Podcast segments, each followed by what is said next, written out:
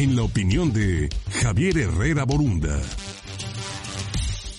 Ya es jueves y bueno, por supuesto, también como todos los jueves, la opinión de Javier Herrera Borunda. Javier, muy buen día, adelante.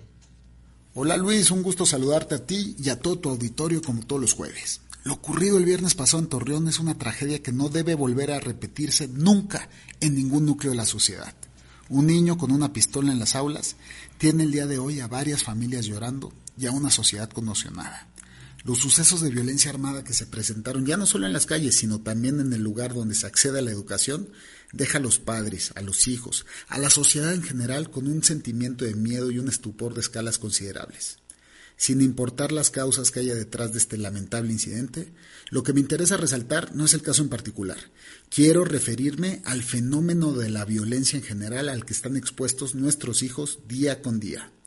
Según especialistas del área educativa, la violencia como fenómeno se introduce en nuestra sociedad como un riesgo potencial que amenaza los objetivos de la educación escolar, afecta la conducta y genera trastornos en nuestros niños que luego afectan su desarrollo e integración social. En México, las cifras sí son preocupantes. Según los datos más recientes de la OCDE, 7 de cada 10 alumnos de primaria y secundaria han sido sujetos a algún tipo de violencia dentro de las aulas. El hecho real es que no se observa una política pública integral que busque mitigar los riesgos desde la infancia.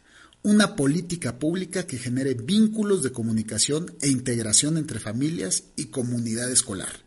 La protección de los derechos de nuestros niños nos obliga a compenetrarnos más en el desarrollo de su vida, inculcando el respeto y los valores como piedra angular que harán de ellos mejores ciudadanos.